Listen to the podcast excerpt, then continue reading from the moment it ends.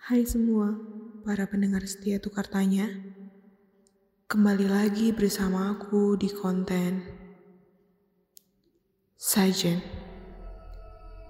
Di episode kali ini kita bakal bahas mengenai cerita horor yang berangkat dari kisah nyata.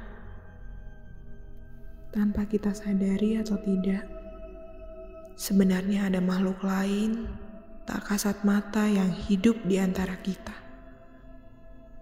Normalnya mereka tidak terlihat, namun beberapa orang yang memiliki kemampuan khusus biasanya dapat melihat wujud asli makhluk tersebut. Beberapa kejadian horor kerap terjadi di antara kita, hingga akhirnya banyak orang yang meyakini bahwa hal-hal mistis bisa terjadi kapan saja di sekeliling kita. Cerita-cerita horor tidak hanya khayalan atau karangan manusia semata, tetapi ada juga yang memang berangkat dari kisah nyata. Cerita yang pertama datang dari sebuah rumah sakit, yaitu kamar kosong di rumah sakit. Diceritakan tiga orang perawat sedang bertugas shift malam di salah satu rumah sakit di Jakarta. Ketiga orang ini secara bergantian mengurus kebutuhan dari satu pasien ke pasien lainnya. Di salah satu lantai rumah sakit, ada sebuah kamar kosong yang menjadi gudang sementara. Ketiga perawat yang berjaga pun diberi pesan untuk selalu menutup pintu kamar kosong itu jika tidak ada keperluan, terutama saat malam hari. Saat itu, pasien di salah satu kamar menekan tombol bantuan. Salah satu perawat bergegas menuju kamar tersebut sambil mengecek jam di tangannya. Ketika dia berjalan menuju kamar pasien yang membutuhkannya, dia melewati kamar kosong itu. Dia melihat pintunya tidak tertutup dan lampunya menyala. Di ruangan itu ada sebuah kursi yang menghadap ke jendela di ujung ruangan. Awalnya dia berpikir kalau cleaning service lupa menutup kamar itu. Dia pun menuju kamar pasien dan ternyata infus pasien sudah hampir habis. Ia kemudian pergi mengambil infus di ruang obat dekat ruang perawat. Otomatis, dia harus melewati kamar kosong itu. Namun anehnya, posisi kursi yang semula ia lihat tadi sudah berubah. Posisinya kini menghadap ke celah pintu. Setelah memasang infus baru si pasien, perawat tersebut pun kembali melewati kamar kosong itu lagi. Sontak dia langsung kaget, lemas, dan menangis.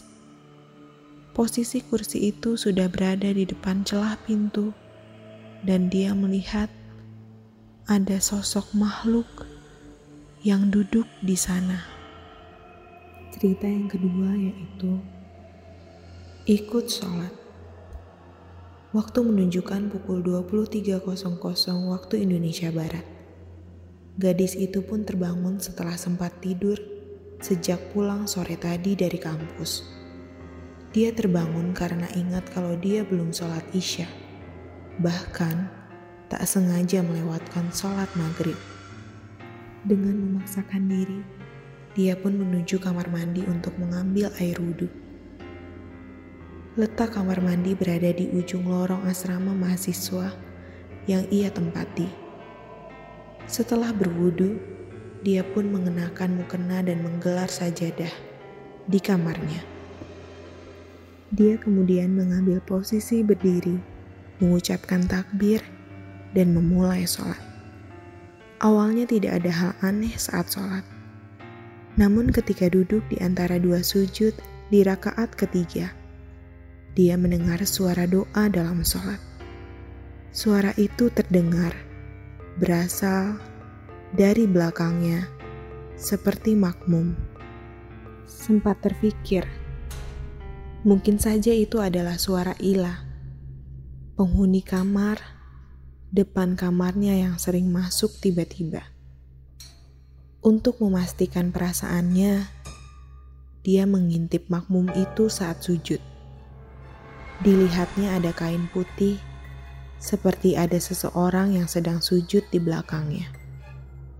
Saat salam, dia terkejut karena tidak ada siapa-siapa di belakangnya. Merasa ada yang tidak beres, dia keluar dan mengetuk kamar Ila. Namun tidak ada jawaban dari dalam kamar. Dia pun baru teringat kalau Ila baru saja pulang kampung hari ini. Dia kemudian menghubungi Tamara, tetangga kamar sebelahnya. Nyatanya, Tamara sudah balik ke Pontianak sore itu. Usai menelpon Tamara, gadis itu merasa ada sesosok makhluk yang duduk di belakangnya.